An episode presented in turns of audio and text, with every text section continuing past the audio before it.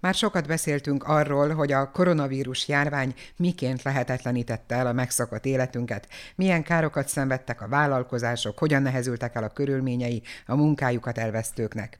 És sokkal nagyobb a baj azoknál az embereknél és családoknál, akik egyébként is a szakadék szélén egyensúlyoztak, vagy éppen kezdtek kiemelkedni a nehéz helyzetükből, és a veszélyhelyzet és a korlátozó rendelkezések elvágták egy időre a továbblépés lehetőségét.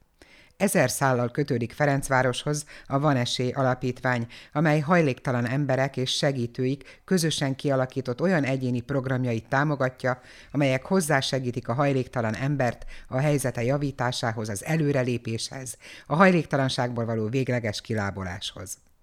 Az alapítvány munkatársai, akik egyébként a kerületi hajléktalan intézményekben vezető szociális munkások, itt önkéntesen végzik az alternatív személyre szabott segítségnyújtást. Rendszeresen kiírnak pályázatokat, amikben segítő, segített párosokat keresnek, akik együtt csinálhatnak végig egy változás felé vezető folyamatot. A segítő nem kell, hogy szakember legyen feltétlen. Egy utcán élő ember mellett állhat egy környékbeli lakó is, aki támogatja őt, és felhívja a figyelmét arra, hogy pályázzanak, vágjanak bele valamibe. A következő néhány percben Barna erre beszélgetését hallják az alapítvány szakmai vezetőjével Kovács Ivettával, de megszólal Enikő, az alapítvány egyik visszatérő ügyfele is, aki nem csak támogatott, hanem mentor is szeretne lenni.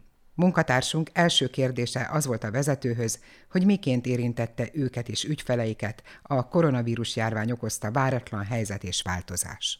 Mi ügyfeleinknek az életében egyfolytában váratlan helyzetek vannak, és, és változások, amihez alkalmazkodniuk kell valami módon. Mi ebben elég rutinosak vagyunk, hogy ebben segítsünk. Ami most speciális ebben a vírus miatti vészhelyzetben, hogy nem csak az ügyfelek életében adódnak most váratlan helyzetek, hanem a velük dolgozó szociális munkásoknak is elképesztő ez az új történet, tehát hogy dupla változáson is az ő személyes életüket és munkaéletüket is nagyon nagyban megváltoztatták a jelen körülmények. Nálatok a Van Esély Alapítványnál olyan szociális munkások dolgoznak javarészt, akik egyébként nagy hajléktalan ellátórendszerekben is dolgoznak, intézményekben. Jellemzően a hajléktalan ellátó intézményekben teljesen megváltoztatták a működési struktúrákat. Aki eddig mondjuk 8 órában esetkezeléssel foglalkozott, az most valószínűleg 12-24 órás, egészen más munkát igénylő ügyeletekben dolgozik egy szálon, ügyféllel pályáznak hozzánk, és kérnek plusz segítséget, akikkel a főállásukban egy szálon, egy nappali melegedőben, de jellemzően egyébként szállókon együtt dolgoznak, folyik egy esetkezelés. Látják azt a lehetőséget, hogy a mi segítségünkkel onnan elindulhat az ügyfél mondjuk egy kivezető úton is ki tudnak kerülni arról a helyről, mondjuk egy képzés elvégzésével, aminek mi adjuk a finanszírozást, finanszírozását, vagy egy munkaeszköz megvásárlásával, most ugye szimatonos forrásból valakinek motort vettünk, egy szállón élő ügyfélnek motort vettünk, hogy tudjon futárkodni. Uh-huh. Ott például nagy bedőlés van, mert hiába most a futárszolgálatok felfutottak, de az a cég, akinek ő dolgozott, ő teljesen leúszta a rolót, ők bezártak. A Valenci Alapítvány a, a szívem csücske. Zuglói Csáóban laktunk, a családok átmeneti otthonába, és ugye akkor született a legkisebb gyermekem, hat hónapos volt, amikor benyújtottuk a pályázatot a Vaneséhez.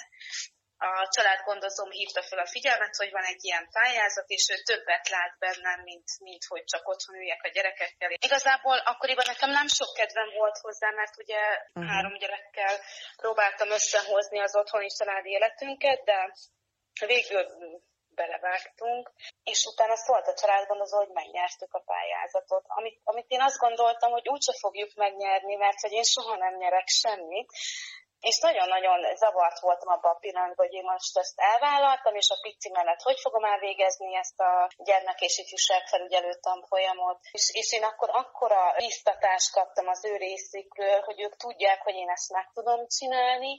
Tudtam azt, hogy olyan nincs, hogy én nem csinálom meg.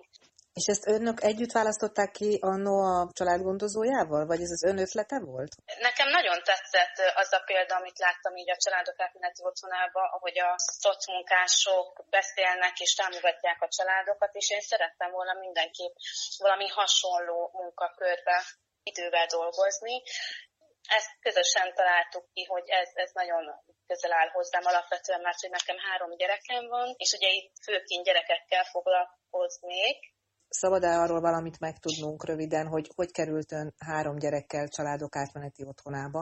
Albérletről albérletbe, de mivel, hogy roma család vagyunk, hát igen, elég hátrányos helyzetből indultunk, hiába volt megtakarított pénzünk, és akkor itt maradt másik opcióként, hogy a családok átmeneti otthonába kell jelentkezni, tehát nem volt más választható esélyünk igazából.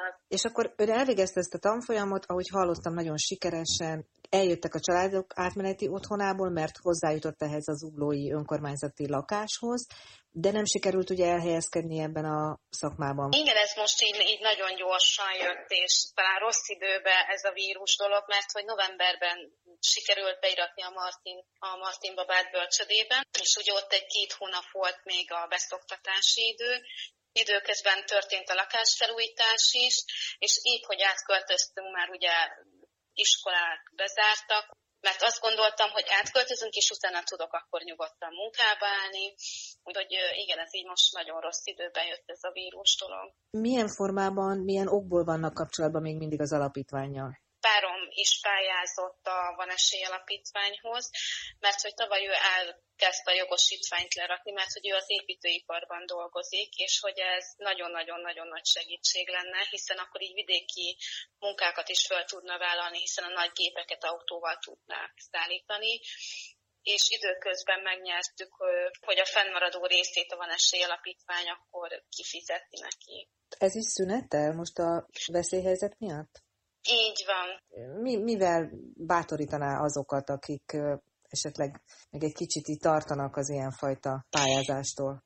Veszíteni biztos, hogy nem fognak vele. És óriási önbecsülést ad az, hogyha sikeresen elvégzünk valamit ezt nem is lehet leírni, ezt az érzést.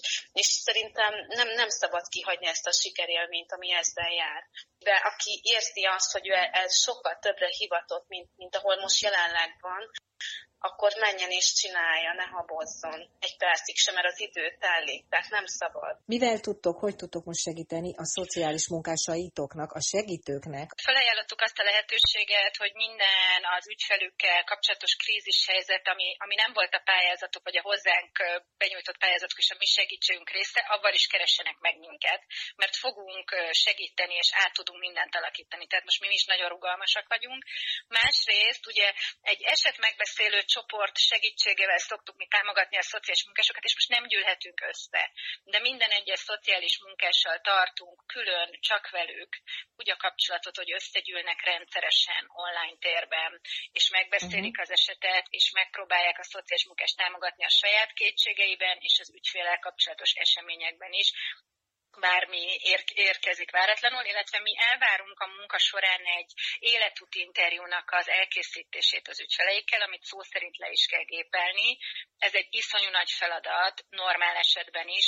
Most úgy éreztük, hogy lényegében megvalósíthatatlan, és van bennünk az a rugalmasság, hogy most felajánlottuk, hogy akkor ezeket tegyük parkolópályára. Volt már ilyen nálatok, hogy, hogy maga a szociális munkás segítő került olyan krízisbe, amiben azt mondta, hogy ezt a munkát így nem tudja folytatni, és akkor valakinek át kellene venni talán az ő szerepét? Ez most még nem fordult elő itt ebben a másfél hónapos időintervallumban. 20 éve működünk, volt már ilyen a praxisunkban, Például én így kerültem közvetlen segítőként Enikő és az ő családja életébe, hogy ott is egy, egy szociális munkás válság volt, aki teljesen el is hagyta a szakmát, és, és külföldre utazott, mert, mert sok minden ok miatt nem tudta tovább folytatni.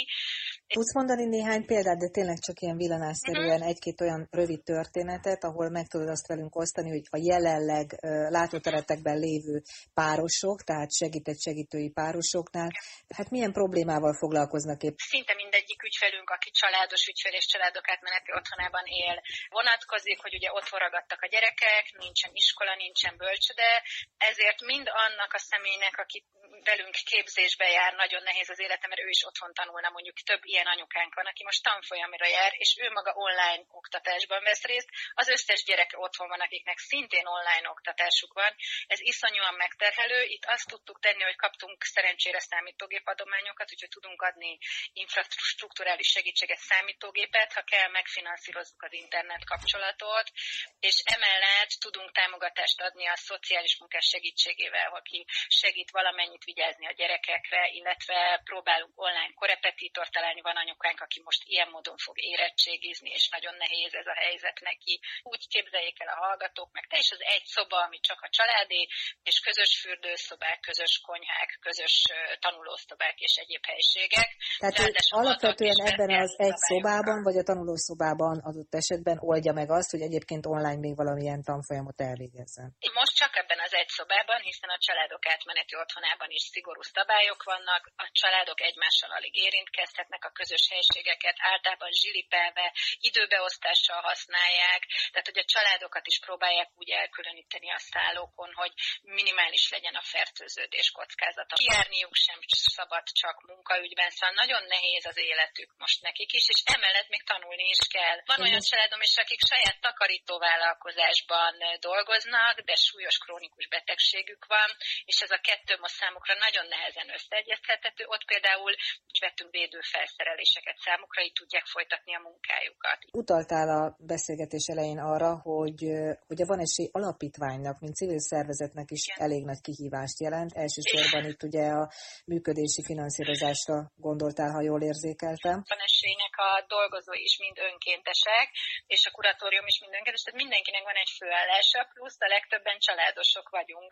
Másrészt pedig ugye van esély, semmilyen állami önkormányzati egyéb támogatást nem kap, nem vagyunk intézményfenntartó, tehát uh-huh. normatív állami támogatása jár nekünk, csupán tisztán magánadományokból és különböző adománygyűjtési projektekből tartjuk fenn a működésünket. Nem nagyon tudjuk, hogy az őszre tervezett nagy adománygyűjtő kampányunkat egyáltalán meg tudjuk-e csinálni, olyanok lesznek-e a körülmények. Azt mondd még meg nekem kérlek szépen, hogy hogy töltöttök? Megmondom neked, ezt minden a virágos kertembe töltödök, és hát a gyerekeimmel is egy online felületünk tervezni, mert ez tölt fel, felszabadítja a kreatív energiákat, és ezt jó kedvre hangol minket. A riportban Kovács Ivetta, a Van Esély Alapítvány szakmai vezetője és egyik támogatottjuk Enikő nyilatkozott Barna Erának. Kedves hallgatóink, a Rádió 9 május 14-i műsora végére értünk. A Rádió 9 szobastúdiójából a mai adás összeállításában Barna Era, Bencsik Márta, Borbás Gabi, Berec Péter, Nemesné Zinger Edina és Sarkadi Péter vett részt. Köszönjük, hogy hallgatóink voltak, és még egyszer műsoraink visszahallgathatók a rádió9.hu honlapon hamarosan, és Spotify-on is podcast formájában. Kövessenek bennünket. Legközelebb élőadással két hét múlva, május 28-án jelentkezünk. A viszonthallásra!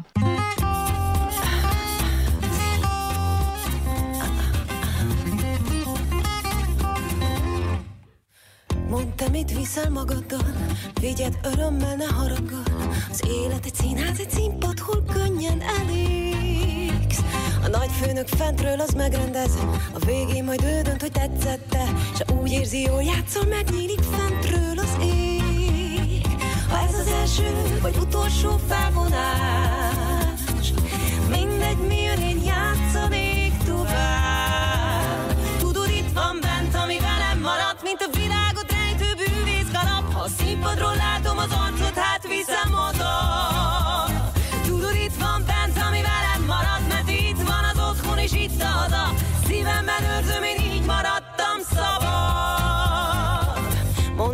viszel magaddal, formáld a darabot a szavakkal. A díszlet az maradjon itt, minden más az befér.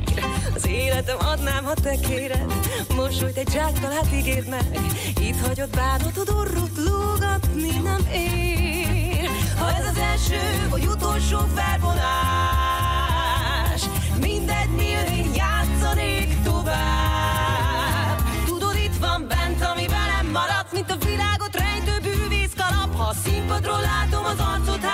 Hát viszem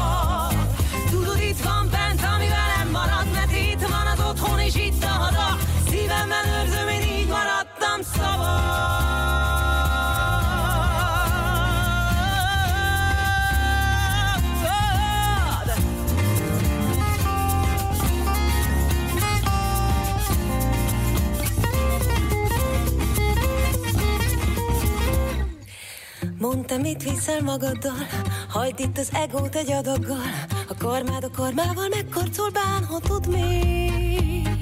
Mert élet fogy az ítélet. A színpadon állni, amíg élek. A végén, ha szeretsz, az öltözőnkbe kísérsz. Ha ez az első vagy utolsó felvonás Mindegy, mi jön, így játszanék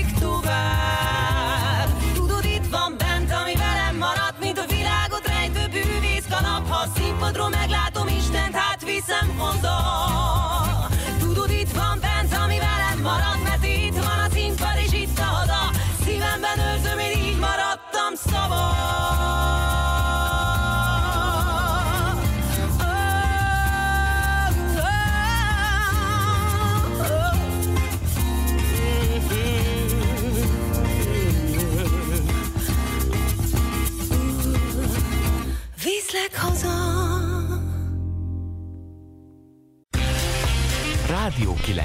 A kerület civil hangja.